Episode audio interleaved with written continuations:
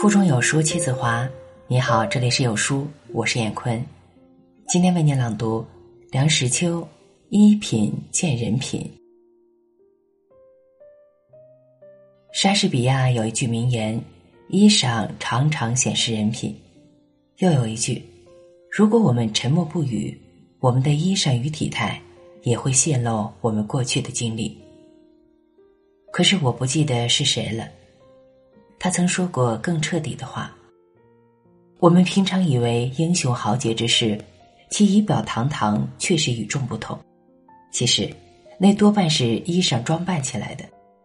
我们在画像中见到的华盛顿和拿破仑，固然是意义赫赫，但如果我们在澡堂里遇见二公，赤条条一丝不挂，我们会要有异样的感觉，会感觉的脱光了，大家全是一样。这话虽然有点玩世不恭，却有智理。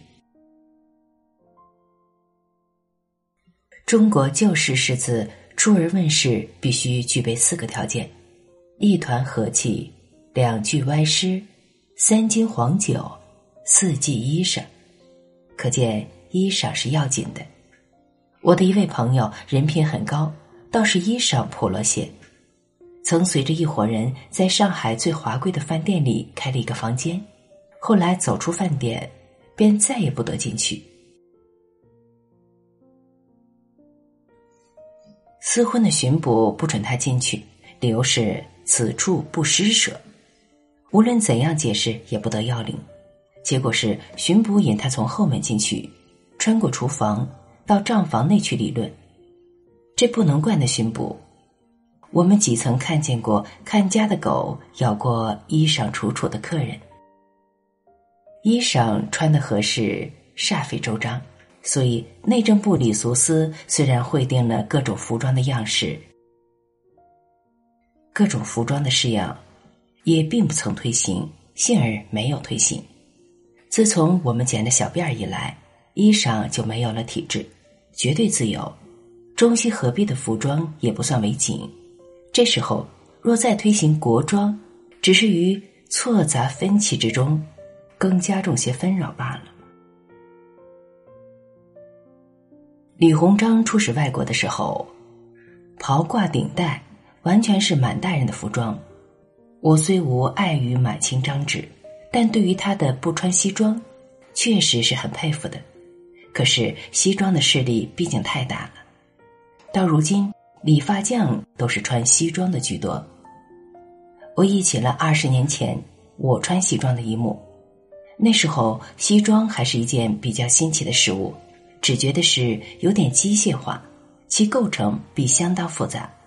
一般几十人要出洋，于是西装逼人而来。试穿之日，试值严冬，或缺皮带，或无领结，或衬衣未备。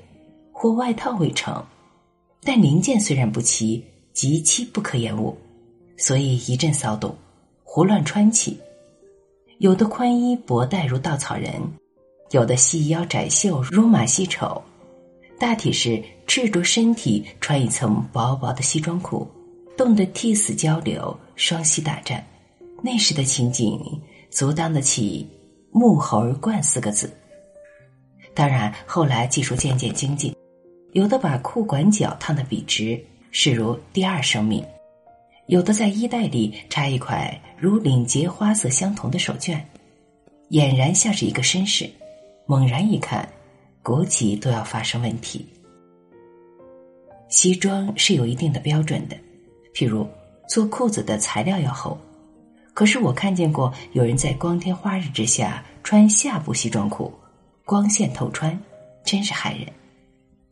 衣服的颜色要朴素沉重，可是我见过著名自诩讲究衣裳的男子们，他们穿的是色彩刺目的宽格大条的材料，颜色惊人的衬衣，如火如荼的领结，那样子只要在外国杂耍场的台上才偶然看得见。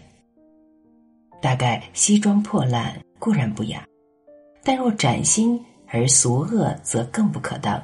所谓。扬场恶少，其气味最响。中国的四季衣裳，恐怕要比西装更麻烦些。固然西装讲究起来也是不得了的。历史上著名的一例，詹姆斯第一的朋友白金汉爵士有衣服一千六百二十五套，普通人有十套八套的就算很好了。中装比较的花样要多些，虽然中年一两件长袍也能度日，中装有一件好处，舒适。中装像是变形虫，没有一定的形式。随着穿的人身体变，不像西装，肩膀上不用贴麻布使你冒充宽肩膀，脖子上不用带加细锁，裤子里面有的是生存空间，而且冷暖平匀，不像西装，咽喉下面一块只是一层薄衬衣，容易着凉，裤子两边插手袋处却又厚着三层，特别预热。中国长袍还有一点妙处。马冰河先生曾为文论之，他说：“这中型长袍是没有差别的，平等的，一律的遮掩了贫富咸鱼。”马先生自己就是穿一件蓝长袍，他简直崇拜长袍。据他看，长袍不势利，没有阶级性。可是，在中国，长袍同志也自成阶级。虽然四川有些抬轿的也穿长袍。中装固然比较随便，但亦不可太随便。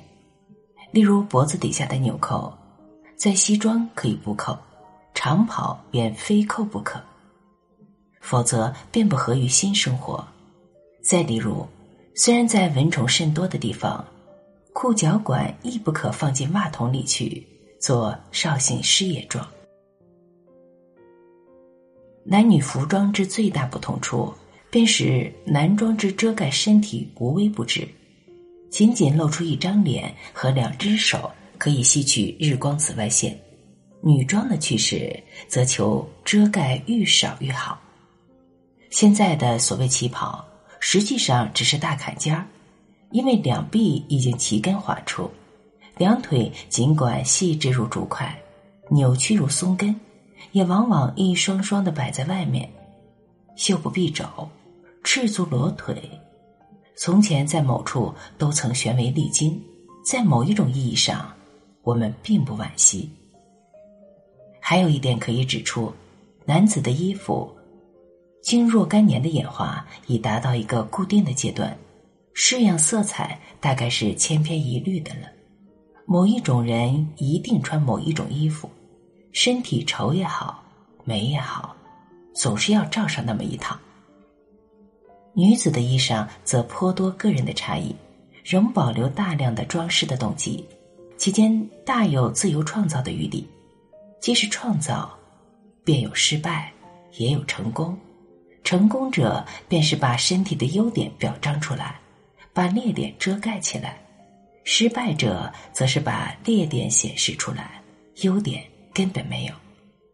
我每次从街上走回来，就感觉的我们除了优生学外，还缺乏妇女服装杂志。不要以为妇女服装是琐细小事。法郎士说得好：“如果我死后还能在无数出版书籍当中有所选择，你想我将选什么呢？在这未来的群集之中，我不想选小说，亦不选历史。”历史若有性味，亦无非小说。我的朋友，我仅要选一本时装杂志，看我死后一世纪中妇女如何装束。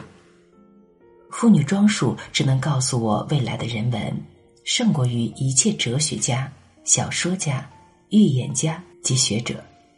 衣裳是文化中很灿烂的一部分，所以裸体运动除了在必要的时候之外，我。总不大赞成。好文章分享完了，愿你拥有美好的一天，再见。